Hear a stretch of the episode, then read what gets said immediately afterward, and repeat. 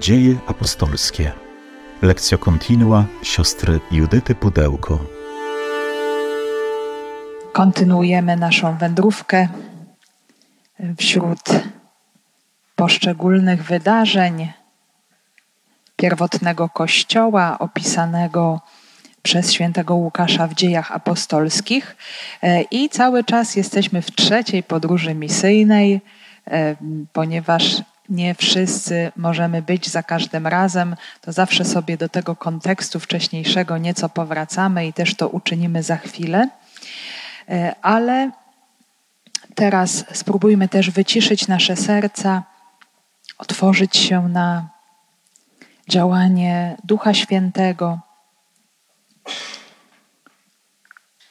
Dajmy naszemu sercu taką przestrzeń, taki oddech taki odpoczynek też, który dzisiaj chce nam Pan przygotować poprzez swoje słowo. Będzie to oczywiście słowo ukazujące ogromny trud, ale ten trud wiąże się również z działaniem Jego łaski, Jego mocy. Bo kiedy działa ta łaska i ta moc, to bardzo często pojawiają się różnego rodzaju przeciwności.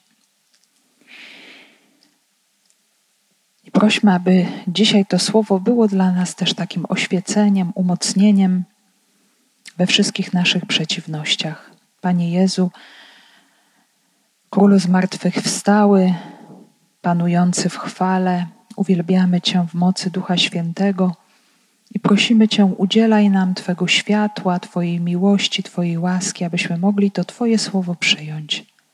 Prosimy Cię, udzielaj nam Twego Ducha. Przyjdź, o Duchu Święty, przyjdź mocy Boga i słodyczy Boga. Przyjdź Ty, który jesteś poruszeniem i spokojem zarazem. Odnów nasze męstwo, wypełnij naszą samotność pośród świata. Stwórz w nas zażyłość z Bogiem.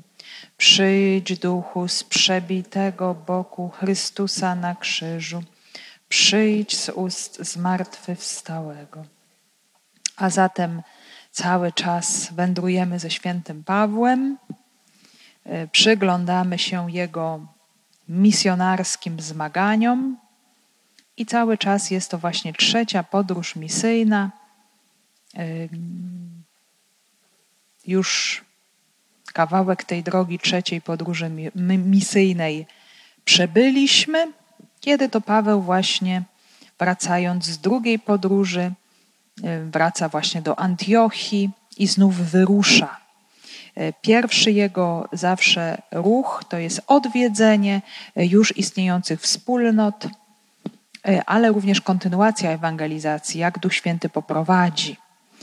Udaje się do Efezu, cały czas łączymy y, trzecią podróż misyjną z drugą, bo y, tam pamiętamy ostatni przystanek przed powrotem y, do Cezarei, do, potem przez Jerozolimę do Antiochii, to był Efes, gdzie wyraźnie duch dał znać Pawłowi, że tam będzie trzeba głosić Ewangelię, bo tam są ludzie, którzy chcą słuchać słowa.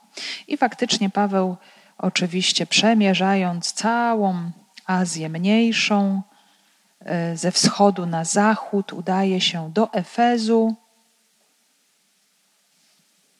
i zanim tam przybędzie, czytamy o Apollosie, który pojawia się w Efezie. Jest to Żyd wykształcony, bardzo elokwentny, inteligentny. Pojawia się, przybywa z Aleksandrii, głosi z wielką radością, swobodą, odwagą.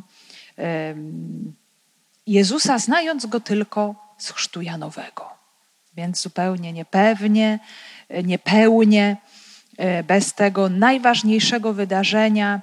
E, no, bo też tak, e, moi drodzy, to jest tak, że mm, to, co prawdziwie objawia nam i daje bardzo konkretną moc i nowe życie, to jest zmartwychwstanie Jezusa Chrystusa.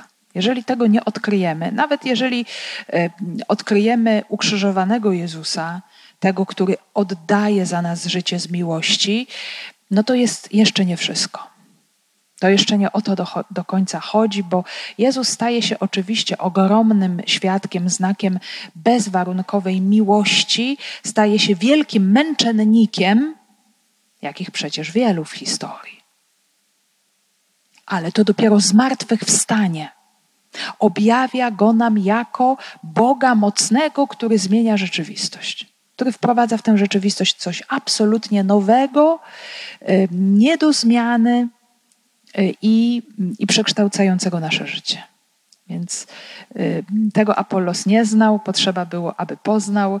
Zewangelizowali go do końca e, Pryscyla z Akwilą, przyjaciele Pawła, także bardzo mocno podkreślam rolę tych małżonków e, chrześcijańskich, bo to nie tylko apostołowie, nie tylko kolegium dwunastu, nawet nie tylko Paweł i jego towarzysze, ale właśnie tacy zwykli ludzie, tak byśmy powiedzieli, świeccy z naszego punktu widzenia, e, członkowie Kościoła tworzący wspólnoty chrześcijańskie cudownie ewangelizowali i byli bardzo, bardzo aktywni na tym polu, więc prowadzą go do pełni wiary.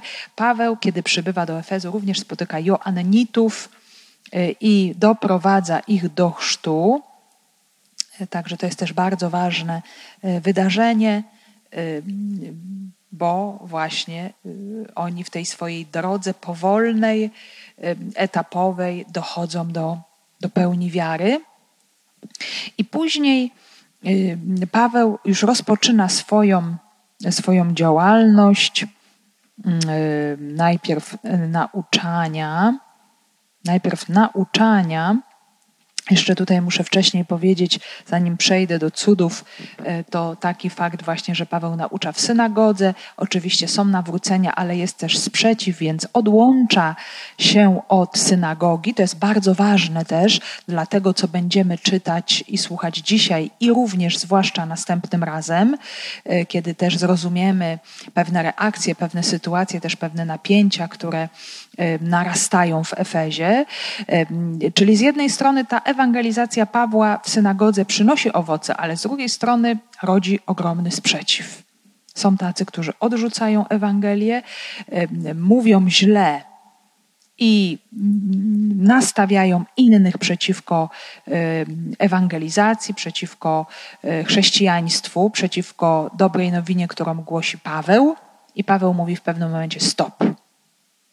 Zabiera chrześcijan, Wychodzą z synagogi, przenoszą się do szkoły Terannosa i tam Paweł naucza w stosownych godzinach. Mówiliśmy sobie też, że to jest ważne, bo wtedy Ewangelia wchodzi w jakąś przestrzeń taką społeczną, publiczną miasta. To jest szkoła, to już nie jest tylko dom e, prywatny, tak jak to było w przypadku Koryntu chociażby, gdzie Paweł poza synagogą spotykał się e, z ludźmi w domu e, prywatnym jakiegoś bogatego mieszkańca Koryntu. Y, więc wszystko to po prostu się tutaj zmienia, natomiast y, nie tylko samo nauczanie, ale ta moc Chrystusa obecna w Pawle jest potwierdzona poprzez cuda i znaki. To jest też ważny element, który Łukasz nieustannie podkreśla, że wraz właśnie z nauczaniem to słowo ma moc dokonywać zmian również w konkretnym życiu człowieka. I okazuje się, że już nie samo słowo, nawet, nawet nie tyle gesty Pawła, co przedmioty z nim związane, jego opaski, jego chusty, mają właściwości uzdrawiające i ludzie e, właśnie gdzieś próbują uzyskać jakieś fragmenty ubrań Pawła, żeby właśnie posłużyć się nimi jako przedmiotami uzdrawiającymi. Oczywiście nie w samych przedmiotach jest tutaj moc i siła, ale chodzi o oddziaływanie osoby Pawła, który był już tak bardzo przeniknięty Duchem Świętym, tak bardzo zjednoczony z Chrystusem, że y, właśnie te przedmioty z nim związane przekazywały również tę moc Bożą. Y, to również oczywiście później ujawnia się przecież w historii bardzo wielu świętych, w historii Kościoła, y, gdzie ta moc uzdrawiania towarzyszyła im również i, i nawet właśnie te przedmioty, stąd też mamy i pewnego rodzaju relikwie obecność tych relikwii związanych właśnie z, z, osobami e, świętych. E, oczywiście też cały czas pamiętamy o tym, że w Efezie jest ogromnie rozwinięta magia. I to, co dla jednych jest już zrozumiałe jako obecność Ducha Świętego Jezusa Chrystusa, to ciągle innym kojarzy się z magią. I w związku z tym pojawiają się pseudoegzorcyści, jeszcze na dodatek właśnie synowie kapłana żydowskiego z Kewasa, którzy próbują wykorzystywać moc Pawła, czyli moc Chrystusa, bez wiary, dokonywać egzorcyzmów, y, nakazywać demonowi opuszczenie opętanego. No i oczywiście dokonuje się antyegzorcyzm. Y, diabeł upokarza tych oszustów i jednocześnie nawet dochodzi do ich pobicia. Więc mm, ta sytuacja prowadzi oczywiście do ogromnego poruszenia wśród Efezjan no, oni są przesądni, oni są magiczni. To jednak ich porusza właśnie. Zresztą myślę, że ludzi wszystkich czasów, jakieś takie wydarzenia niezwykłe, nadzwyczajne, zanim człowiek dojdzie do tej wiary dojrzałej, gdzie te e, że zewnętrzne znaki nie są ważne, to czasami trzeba przejść jeszcze długą drogę. I okazuje się, że to przedziwne wydarzenie, o którym mówiliśmy ostatnio, takie trudne, takie dziwne też i e, no, w jakimś sensie też bolesne, ono przyczynia się do jeszcze y, większej łaski, bo oto ci, którzy już się nawrócili, ale tak nie do końca, przyznają się do swoich niewłaściwych czynów związanych z magią i dochodzi do palenia ksiąg magicznych, bardzo mocno rozpowszechnionych w Efezie, ale również w całym Bliskim Wschodzie magia cieszyła się ogromną popularnością, ponieważ ludzie potrzebowali jakiegoś oparcia w swoim życiu. Więc gdzie nie ma wiary, gdzie nie ma prawdziwego powierzenia się Bogu, zawierzenia Mu swojego życia, e, to jest bardzo łatwo, aby zakradły się różnego rodzaju właśnie e, przesądy, próba wpływu na rzeczywistość właśnie poprzez magię. Bo to na tym polega, że y, ja albo ktoś chce kontrolować swoje życie, rzeczywistość, chce mieć na nie wpływ, chce robić coś, co mu da jakąś pewność. A my wiemy, że taką pewność może dać człowiekowi tylko Bóg i tylko zaufanie Jego łasce, Jego miłości może być dla nas takim pewnikiem, że jestem oto, moje życie jest w rękach Boga. Nie wiem, co się jutro stanie, co się wydarzy, E, patrząc nawet dzisiaj na to, co się dzieje w świecie, nie jesteśmy pewni już niczego. E, po tych ostatnich, zwłaszcza latach, gdzie nas zaskakuje rzeczywistość, nad którą nie potrafimy panować. I owszem, może ktoś iść do wróżki, może próbować tutaj szukać jakichś y, zabezpieczeń, ale tylko tę pewność y, daje nam Bóg. A nawet jeżeli wydarzy się coś, co jest po ludzku tragiczne, to my wiemy, że mamy życie wieczne, że nasze życie się nie kończy, że Chrystus nas zaprasza do życia przemienionego, które jest już Jego udziałem. On z martwych wstał i to jest dla nas absolutny pewnik wszystkiego. Że e, to, co jest po drugiej stronie, e, w nieskończony sposób przewyższa tę rzeczywistość, która, e, która jest tutaj. No ale oczywiście to jest już taki moment właśnie tej wiary, która dojrzewa, y, która karmi się Słowem Bożym, tą pewnością pochodzącą od samego Jezusa. Natomiast tutaj mamy do czynienia z ludźmi, którzy niedawno nawrócili się, przyjęli wiarę i jeszcze wiele z tych zwyczajów pogańskich gdzieś w nich tutaj jest. Więc, więc zobaczmy, y, głoszenie przeciwności, cuda i znaki, egzorcyzmy, również tutaj odchodzenie od magii. No więc wspaniałe znaki. Ale zaraz zobaczymy, że pojawi się następna ogromna przeciwność, która, uwaga, będzie wielkim znakiem mocy Ewangelii. Właśnie tak. Chociaż na pierwszy rzut oka wyda nam się to tutaj znowu ogromną, ogromną trudnością z, y, z dziejów apostolskich. Po tych wydarzeniach Paweł postanowił w duchu udać się do Jerozolimy przez Macedonię i Achaję.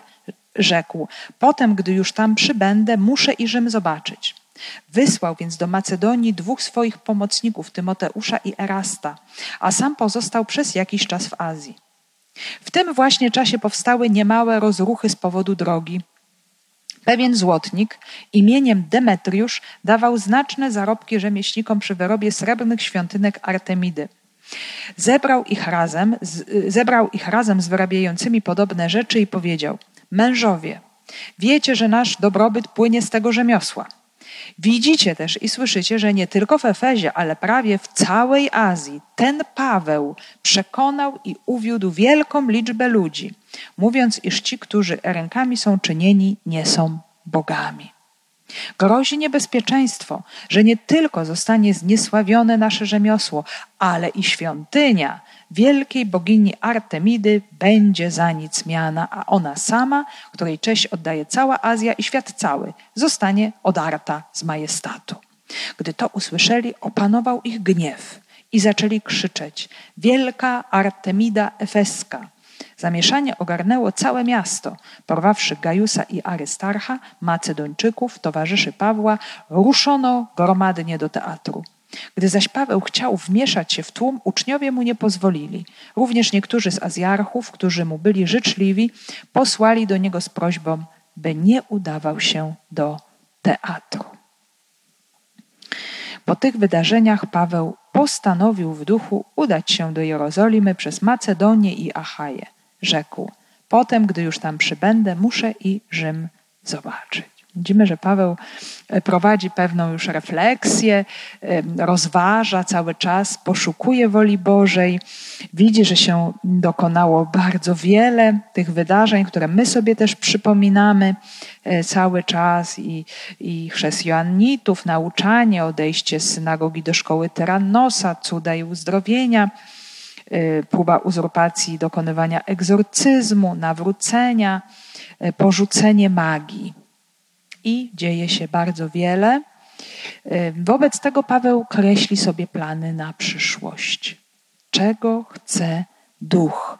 Paweł postanawia nie sam, ale zapewne się modli, zapewne rozważa, słucha w swoim sercu, co chce mu powiedzieć duch, i w świetle tego ducha właśnie chce wyruszyć w dalszą drogę. I faktycznie Paweł się uda do Jerozolimy. E, i później uda się do Rzymu, tutaj się pojawia bardzo ciekawe stwierdzenie, gdzie Paweł mówi: Muszę mm, i Rzym zobaczyć. E, to muszę tutaj nie jest jakimś, jakimś własnym planem, ambicją, bo ja sobie tak postanowiłem i muszę, ale jest tutaj użyte takie słowo, taka forma e, języka greckiego dei, które się pojawia też przypadku Ewangelii Łukaszowej, w życiu Jezusa, to jest takie jakby Boże przynaglenie, takie zbawcze przynaglenie, że Chrystus musi iść do Jerozolimy, że Chrystus musi y, ponieść śmierć krzyżową. No my wiemy, że on nic nie musiał, bo był Bogiem, bo chciał. Y, Jezus nie był determinowany niczym ale jednocześnie e, był to taki ogromny właśnie jakiś imperatyw, to pragnienie wypełnienia woli Ojca, ale pragnienie zbawienia człowieka, że on po prostu musiał iść do tej Jerozolimy, że on, on po prostu musiał głosić również innym miastom Ewangelię. Jak mówi nam ewangelista Łukasz, nie tylko zatrzymać się w Kafarnaum. On musiał przyjąć to cierpienie, które e, pojawiło się na horyzoncie, dlatego że tu była bardzo ważna sprawa odkupienia człowieka. I w tym samym kluczu y, to nam się pojawia właśnie w historii apostołów, w historii Pawła, że on też czuje takie Boże przynaglenie, że jest tutaj w tym Efezie, już długo jest, dużo rzeczy się dzieje, e, ta wspólnota się rozszerza, Pan Bóg potwierdza to znakami, no są przeciwności przeróżne i on cały czas rozważa, że, że do tej Jerozolimy on on powinien się udać. Zresztą też jeszcze będzie o tym mowa. To był czas, kiedy pojawił się głód w imperium i zwłaszcza właśnie w takich miejscach, gdzie różnego rodzaju uprawy były utrudnione, a Judea i Jerozolima to, to było takie miejsce, gdzie się trudno jest wyżywić. To nie jest Galilea Zielona, ani inne miejsca rolnicze. Więc ta wspólnota chrześcijańska cierpiała głód i Paweł miał na myśli, miał taką intencję też, żeby wspólnotę w Jerozolimie wspomóc ekonomicznie i robił składki, kolekty, tego rodzaju różnego rodzaju pomocy charytatywne, one są obecne w Kościele od samego początku, gdzie właśnie bracia przede wszystkim właśnie wspierają na pierwszym miejscu y, innych chrześcijan, właśnie w tym celu, żeby pomóc im przetrwać, więc on ma też taki tutaj zamysł w swej głowie. Też myśli o Rzymie jako tym centrum ówczesnego świata. E, chce wszędzie zanieść Ewangelię, ale jak się później okaże, e, te dwa miejsca będą się wiązały z jego cierpieniem. Bo w Jerozolimie zostanie pojmany, zostanie oskarżony, a Rzym będzie również miejscem, e, gdzie będzie oczekiwał na, na sąd, gdzie będzie może nie w więzieniu, ale w domowym areszcie. No więc zobaczmy, to będą takie też bardzo trudne doświadczenia, taka też swoista droga krzyżowa e, Pawła. Ale rozeznając, najpierw wysyła z Efezu swoich pomocników, współpracowników, mm, posyła ich do Macedonii, to te wspólnoty najważniejsze w Macedonii to oczywiście Filippi i Tesalonika. Tymoteusza, który był jego współpracownikiem już w Azji Mniejszej, okolice Derbe i Listry, tam Paweł Tymoteusza spotyka, który jak pamiętamy, syn Żydówki, ojca Greka. Paweł go zabiera ze sobą Później udają się właśnie do Macedonii, gdzie Tymoteusz jest świadkiem rodzenia się tych wspólnot, gdzie jest świadkiem również uwięzienia Pawła i Sylasa w więzieniu Filipi. Potem pamiętamy, przechodzi do Tesaloniki, tam również głoszą, tam również są przeciwności, idą dalej.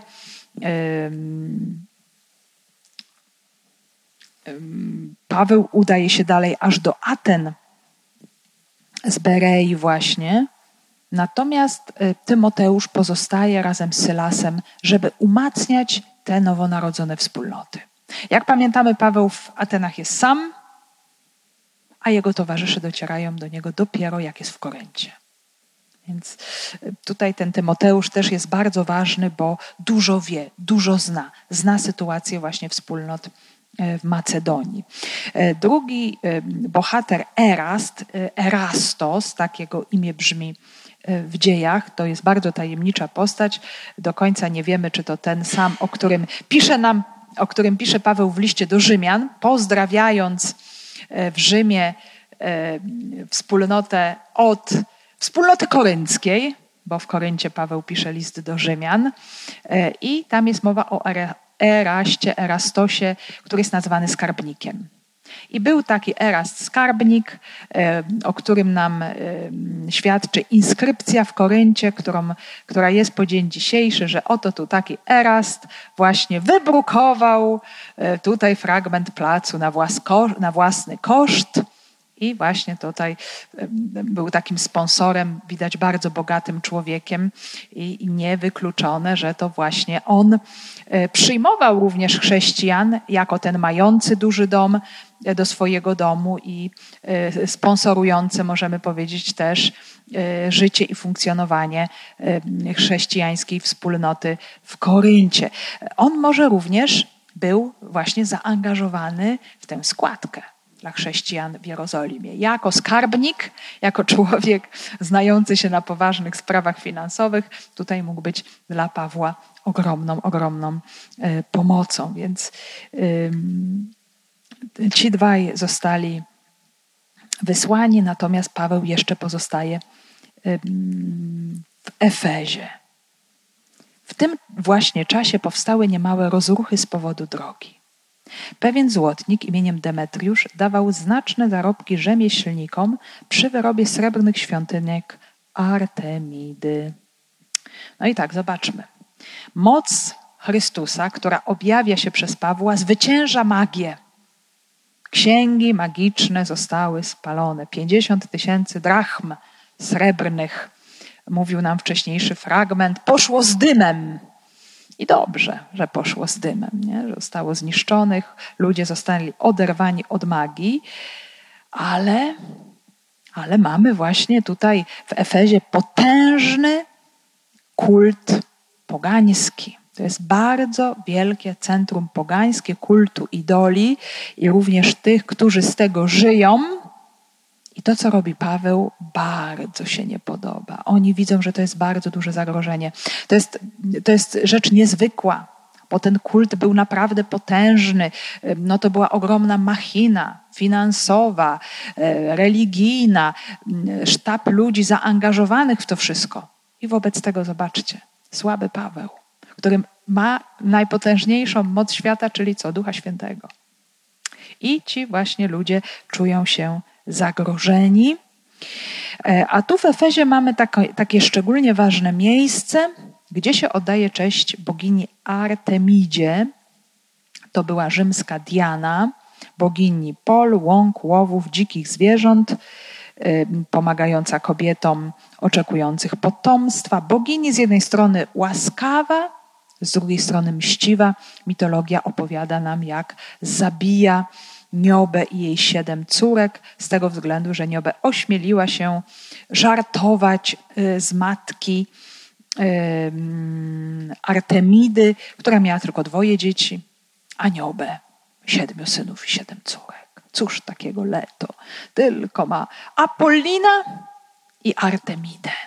Właśnie to są te e, boskie bliźnięta według mitologii i Artemida mściwie zabiła wszystkie właśnie dzieci Niobę i również nią samą. Także siostra Apolina, Boga Słońca, Boga, e, możemy powiedzieć tutaj mm, e, również łowów, walki, artystów, a, a ona sama była boginią księżyca. Mamy mnóstwo właśnie takich też pozostałości, figur, y, wizerunków na wazach przedstawiających nam boginię y, Artemidę. Y, o niej pisał Homer nazywał ją boginią dzikich zwierząt i mówił tak: Cała natura jest podporządkowana tej prostej bogini. To na jej rozkazy ziemia rodzi owoce i kwiaty. Ona rządzi powietrzem, ziemią i morzem. Ona decyduje o życiu zwierząt, powstrzymuje dzikie bestie i powstrzymuje ich rozmnażanie, towarzyszy narodzinom. No, wyobraźmy sobie, ludzie byli karmieni tego rodzaju historiami, opowieściami, więc gdzieś do ich umysłów, mentalności właśnie tego rodzaju historie, opowieści, mity y, przenikały i byli oni bardzo związani właśnie z tymi idolami. Ale tutaj jeszcze bardzo ważna jest świątynia Artemidy, właśnie umieszczona w Efezie, bo ten kult, zobaczmy, on był bardzo stary. Pierwsza świątynia powstała już w VII wieku przed Chrystusem w Efezie i, co jest ważne, była ona uznana za jeden z siedmiu cudów świata jeden z siedmiu cudów świata, została podpalona przez szewca Herostratesa, który chciał w ten sposób osiągnąć sławę, ale niestety poniósł karę śmierci. Potem e, chciał odbudować tę świątynię Aleksander Wielki i, i, otrzymać tutaj inskrypcję. Tego Efezjanie się bardzo bali, nie chcieli e, dzielić chwały Artemidy E, z Aleksandrem, który uważał siebie poniekąd za e, Boga i mm, bardzo szczycił się tym, że w różnych miejscach oddawano mu cześć boską, więc nie zgodzono się na to. Mm, natomiast na przełomie IV i III wieku e, właśnie odbudowano świątynię Artemidy Efeskiej, także była ona największym greckim sanktuarium tamtych czasów, otoczona morzami, y, blisko właśnie morza. Y, dochodzono, wchodzono do niej po 16 stopniach, także prawie statki mogły podpływać pod same schody tejże świątyni i ona właśnie zachwycała swoim pięknem. Y, to, co też było ważne i kojarzone z tym miejscem, to był niezwykły posąg Artemidy, który też charakteryzował się tym, że posiadał wiele piersi, bo ona była nazwana wielopierśną i to właśnie miało symbolizować właśnie tutaj jej pomoc w, w uzyskiwaniu potomstwa, w płodności i, i w przekazywaniu życia. Właśnie tutaj mamy też jeszcze inne wyobrażenia. Jest ta bogini Artemida. Jak widzimy jej posąg i w Panteonie, tutaj na fasadzie tejże świątyni i, i też taki wolno stojący. E, także wśród tych siódmych cudów świata wymienia się właśnie piramidę Cheopsa, wiszące ogrody Semiramidy, posąg Zeusa w Olimpii, brama Isztar w Babilonie, kolos rodyjski, mauzoleum w Halikarnasie, no i właśnie siódmy cud, świątynia Artemidy. Według jednego z autorów, Antypatra z Sydonu, ta świątynia przewyższała pozostałe cuda świata. Pisał on tak. Patrzyłem na mur wyniosłego Babilonu na którym jest droga dla rydwanów, i na posąg Zeusa przy Alpach, i na wiszące ogrody, i na kolosa słońca, i na ogromną pracę wysokich piramid, i na ogromny grobowiec Mauzolosa, lecz gdy ujrzałem dom Artemidy, który wznosił się aż do chmur, te inne cuda straciły swój blask i rzekłem: Oto poza Olimpem słońce nigdy nie patrzyło na nic tak wspaniałego. No więc możemy sobie wyobrazić, yy, spróbujmy tak poczuć, nie? Ten mały Paweł ze swoją malutką wspólnotką, yy, wielkie miasto Efes, wielki cud świata, architektury starożytnej, świątynia Artemidy Efeskiej, zachwyt tysięcy ludzi, wielka machina finansowa i nagle cały ten świat czuje zagrożenie, bo oto jest coś mocniejszego, ktoś większy, ktoś mocniejszy się pojawia wobec tego wszystkiego. I właśnie ta świątynia, ona była, no, jak każda świątynia w starożytności, była też taką instytucją religijną, też mieszkaniem e, kapłanów, kapłanek, wybijano tam monety, udzielano kredytów, e, odbywały się tam różnego rodzaju święta, festiwale w maju, no właśnie festiwale w maju, na które zjeżdżali się mieszkańcy z niemal wszystkich stron starożytnego świata, żeby uczcić narodziny bogini. Więc zobaczmy, coś wielkiego, ogromna festa, ogromna pompa e, i w związku z tym kręcił się bardzo, bardzo dobry e, biznes. Jeszcze będziemy mówić o tym następnym razem, ale już możemy dziś napomknąć, że właśnie wyrabiano te świątynie, malutkie modele świątyni Artemidy ze srebra, no, które się sprzedawały bardzo dobrze były rozpowszechniane e, praktycznie po całym starożytnym Bliskim Wschodzie, bo ta bogini była bardzo, bardzo popularna również w innych miejscach. No i ten zysk był duży.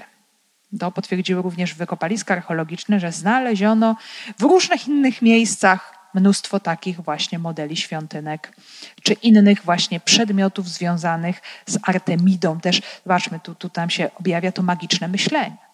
Nie? Skoro nawiedziłem e, świątynię Artemidy, nabyłem świątynkę czy jakiś inny przedmiot, zabieram ją ze sobą do domu, to bogini będzie mnie teraz chronić. Nie? Takie bardzo magiczne też podejście do, E, mm, sprawy. Więc y, mm, nagle ta, ta koniunktura się obniża, y, handel, się, handel spada i złotnicy zadają sobie pytanie, co się dzieje. No, kto jest winny? No, chrześcijanie. No, ten Paweł, który właśnie tutaj y, sieje, sieje zamęt. I, i, I zobaczmy, Podobnie jak w Filippi, znów pojawia się zarzut, który posiada charakter ekonomiczny. Że będziemy to sobie kilka razy podkreślać, to jest ważne, że mm, to są bardzo częste zarzuty wobec chrześcijan. Gdzieś tam oczywiście e, niby kwestie jakieś głębsze, ale tak naprawdę, jak nie wiadomo o co chodzi, to chodzi o pieniądze. A tutaj zasadniczo chodzi o o pieniądze. Więc taki właśnie zarzut, że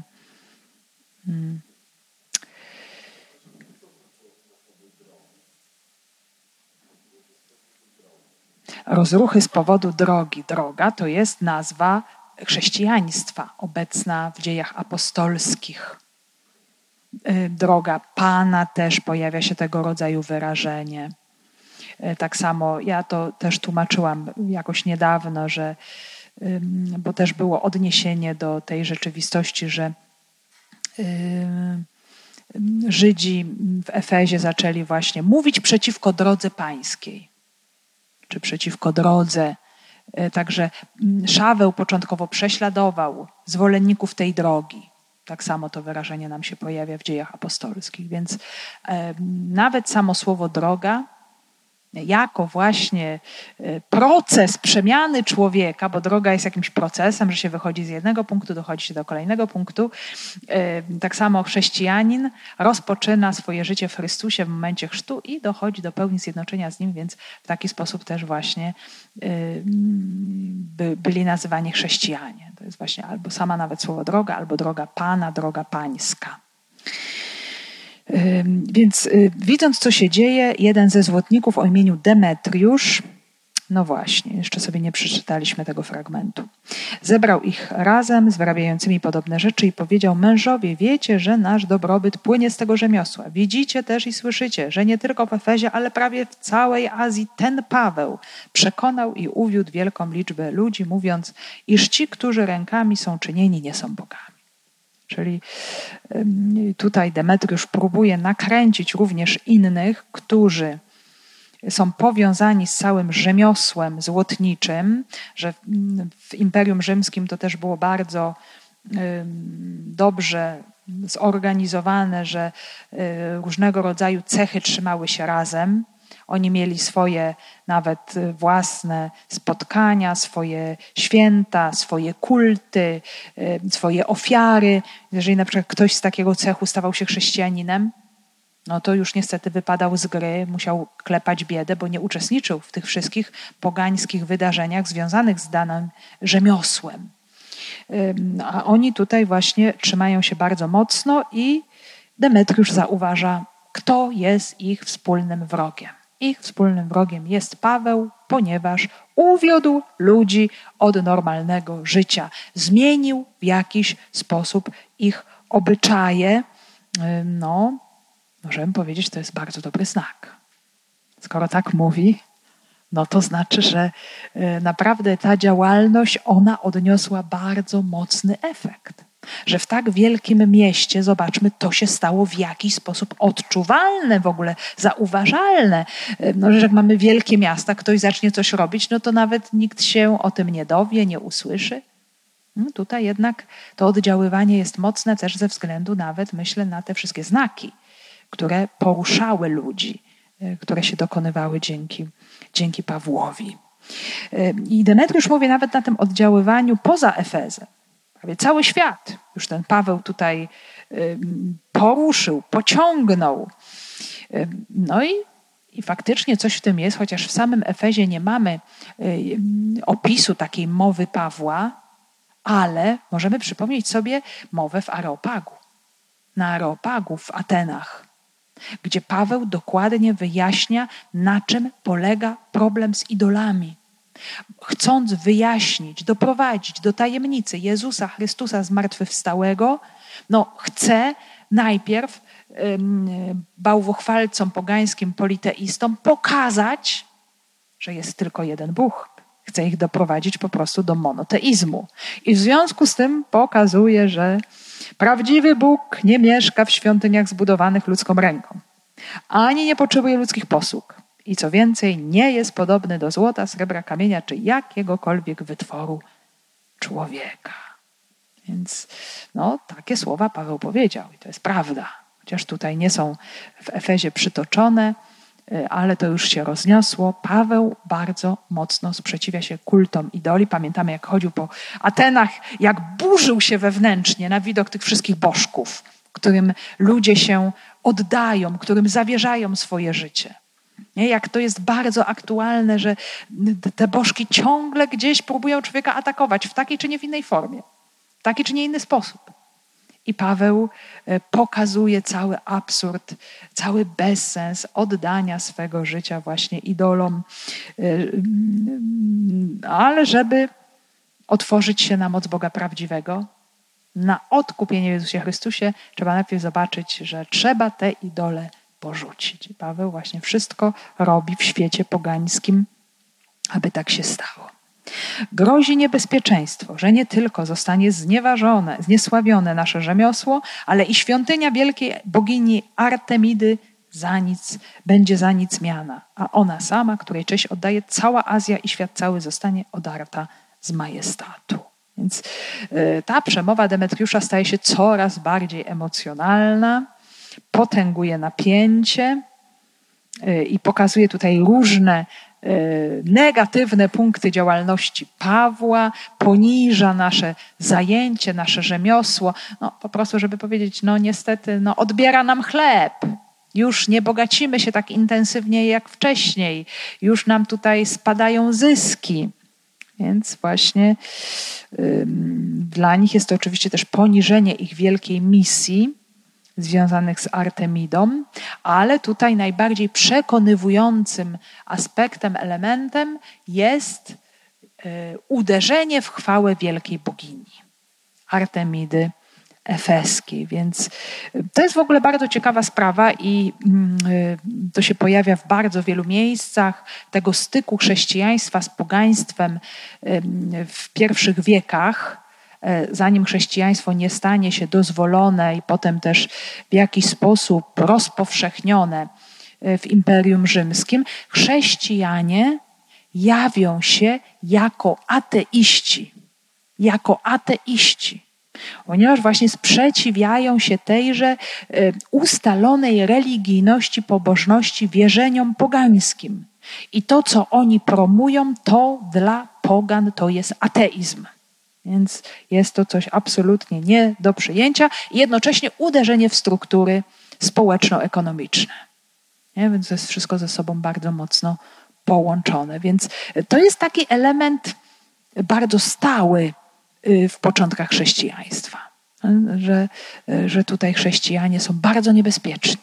Y, zobaczmy, oni nie robią rewolucji jako takiej, chociaż y, na początku apostołowie bardzo chcieli tutaj do czegoś takiego Jezusa sprowokować, zadawali mu pytania, nawet podczas niebowstąpienia, jak pamiętamy, czy przywrócisz królestwo Izraela, jak to będzie, czy tutaj pokonamy tych Rzymian.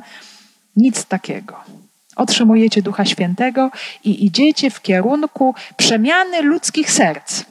I o to chodzi w chrześcijaństwie. To jest cel. Bóg króluje poprzez ludzkie serca, nie poprzez struktury. Więc jeżeli Kościół chce najpierw ustalać pewnego rodzaju y, prawa przed ewangelizacją, to jest nie tędy droga.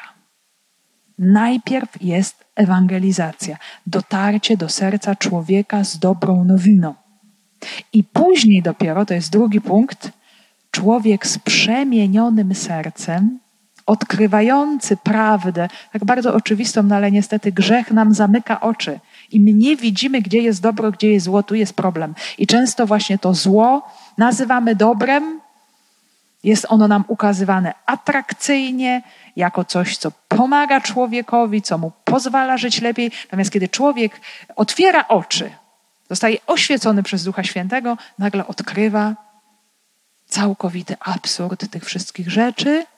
Jego serce zostaje zmienione i zaczyna, y, potrafi wybierać, widzi, co jest tym prawdziwym, autentycznym dobrem. Więc w tym kierunku idzie, w tym kierunku duch prowadzi Kościół.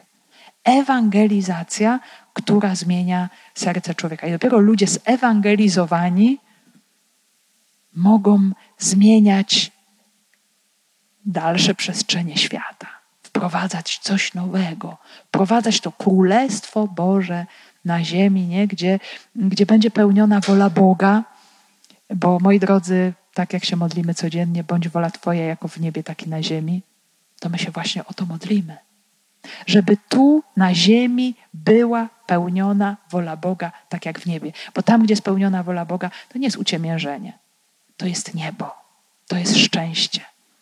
To jest najcudowniejszy stan, jaki możemy sobie wyobrazić. I moi drodzy, jakby, y, jakby tak się stało, jakby wszyscy ludzie zaczęli pełnić wolę Boga, to mamy niebo na ziemi. Mamy pełnię szczęścia, to mamy po prostu raj.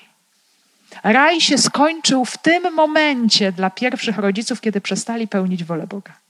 Zamienił się w piekło. I Bóg wyprowadza i cała historia zbawienia właśnie jest wyprowadzeniem człowieka z tej udręki piekła grzechu, oddzielenia człowieka od Boga. Ale to się wszystko dokonuje też stopniowo, bo Bóg nie łamie serca człowieka, nie łamie jego woli, ale chce go pociągnąć y, pięknem swojej miłości. Y, no, chce go sobą zachwycić, nie? chce go poruszyć przez Ducha Świętego od wewnątrz. No i właśnie Paweł to czyni mocą słowa, które jest pełne ducha. Nie? I, I, to się gdzieś tam powoli zaczyna dziać, no ale ci, którzy to zauważają, no widzą, że coś tracą. No i się robi z całej tej rzeczywistości e, wielki, wielki ambaras. Gdy to usłyszeli, opanował ich gniew i zaczęli krzyczeć: Wielka Artemida Efeska. Także efekt zamierzony został wywołany. Zobaczcie, moi drodzy, to są pewnego rodzaju mechanizmy, które działają odwiecznie i po dzień dzisiejszy. Trzeba po prostu ludzi nakręcić emocjonalnie, a potem nimi po prostu sterować, wywołać pewne mechanizmy. Na bardzo różne sposoby się to robi.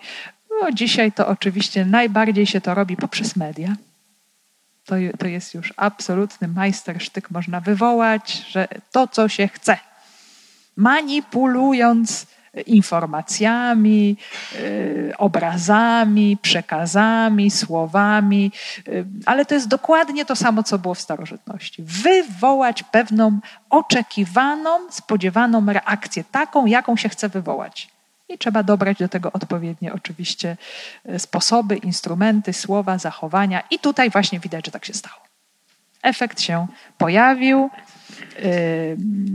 słuchacze zostali opanowani wielkim gniewem i stają oczywiście w obronie swoich świętości, swojej bogini. Moi drodzy, taki, możemy powiedzieć, fanatyczno-religijny szał, no to jest coś najbardziej niebezpiecznego, co istnieje. To ludzie są w ogóle nie do opanowania w takiej, w takiej postawie i w takiej e, sytuacji. To wszystko właśnie prowadzi do fanatyzmu i będzie to bardzo trudno zatrzymać. Także moi drodzy, będziemy musieli poczekać do następnego jeszcze momentu, żeby ten krzyk, który właśnie tutaj się rozpoczyna, żeby się uspokoił. Także będzie to bardzo, bardzo trudne. Zamieszanie ogarnęło całe miasto. Porwawszy Gajusa i Arystarcha, Macedończyków, towarzyszy Pawła, ruszono gromadnie do teatru. Oczywiście tych ludzi jest coraz więcej. Jest tu jakaś przesada, bo na pewno nie całe miasto, bo całe miasto to jest 250 tysięcy, więc nie jest to raczej możliwe, żeby wszyscy ludzie nawet usłyszeli, o co Demetriuszowi chodzi, ale jest to taka celowa emfaza, żeby pokazać y, siłę no, tego działania, tego działania, tych wzburzonych ludzi. Pewnie tłum też narastał. E, potem też zobaczymy w następnym fragmencie, będzie to wyjaśnione, że cała siła tego tłumu polegała na tym, że do tego tłumu dołączali się ludzie, którzy tak naprawdę w ogóle już nie wiedzieli o co chodzi.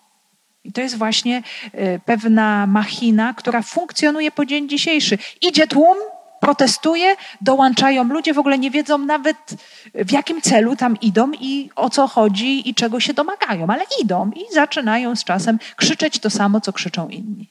I tutaj mamy właśnie bardzo podobną y, sytuację.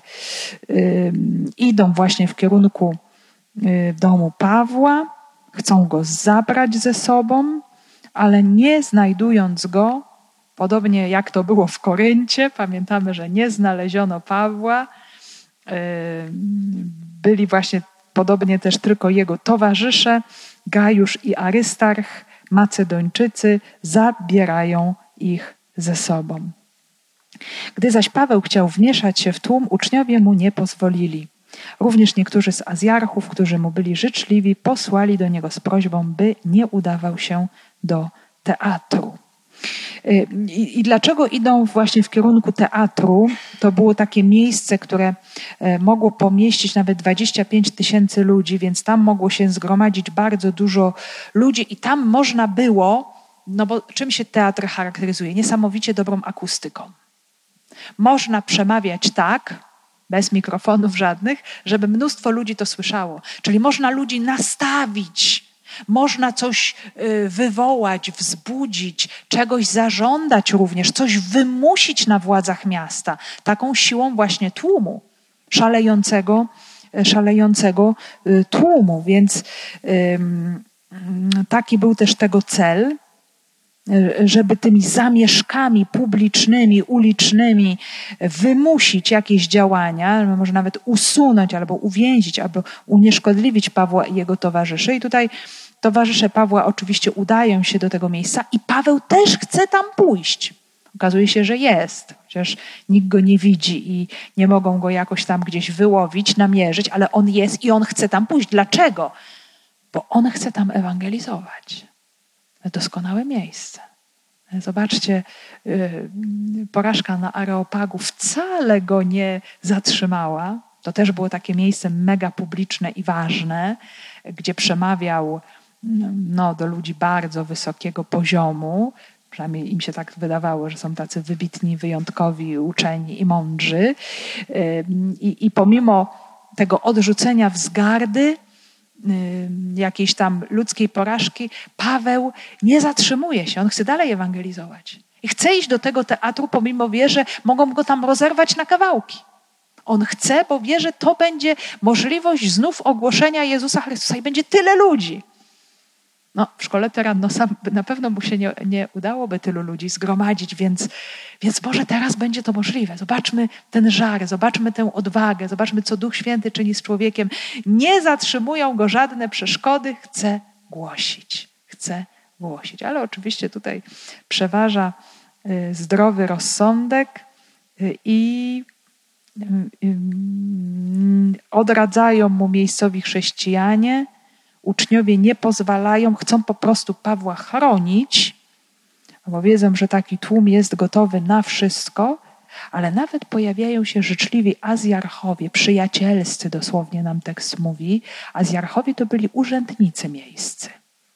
Czyli ludzie mający jakiś wpływ na różne rzeczy, oni już Pawła poznali, go szanują, może mają jakieś osobiste kontakty, ale też być może wiedzą to, że Paweł jest obywatelem rzymskim.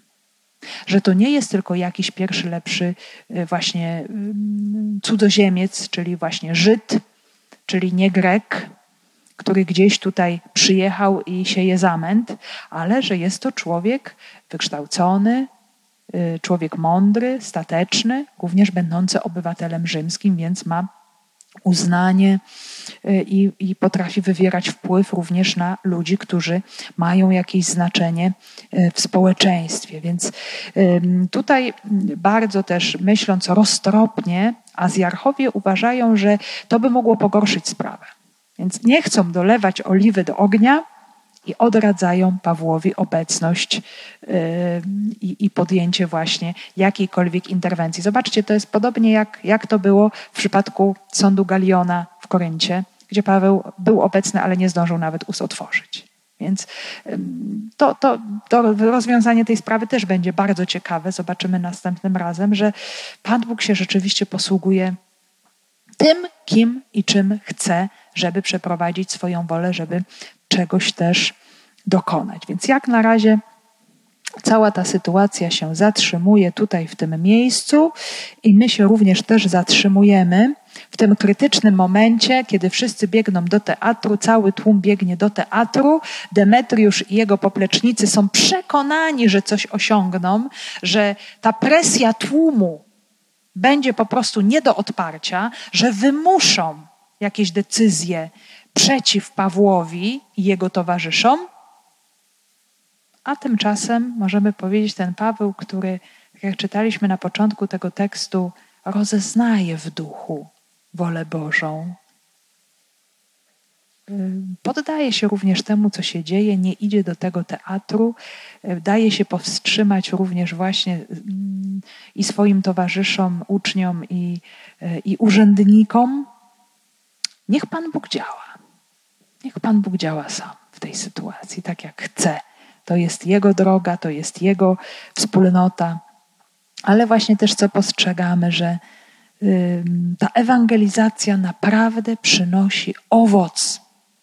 Bo tam, gdzie jest mocny sprzeciw, to znaczy, że dzieje się coś dobrego. To znaczy, że naprawdę jest jakaś też wielka moc.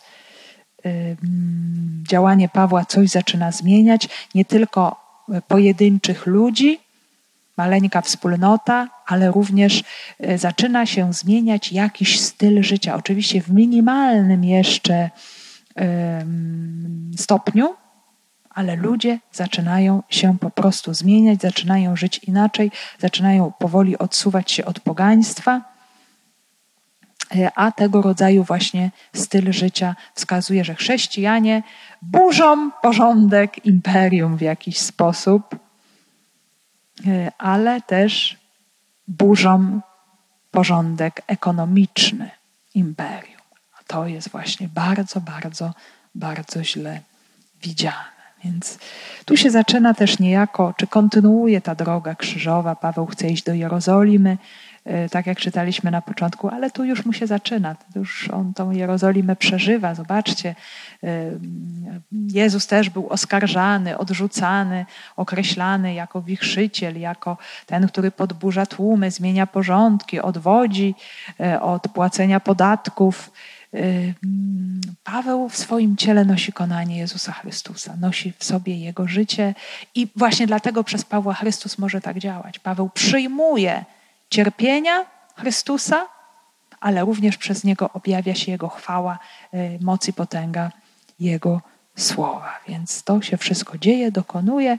Będziemy oczekiwać na rozwiązanie też tej sytuacji, ale już dziś pozwólmy krótkiej adoracji jeszcze przeniknąć się tym słowem i zobaczyć, co ono ma nam jeszcze osobiście do powiedzenia.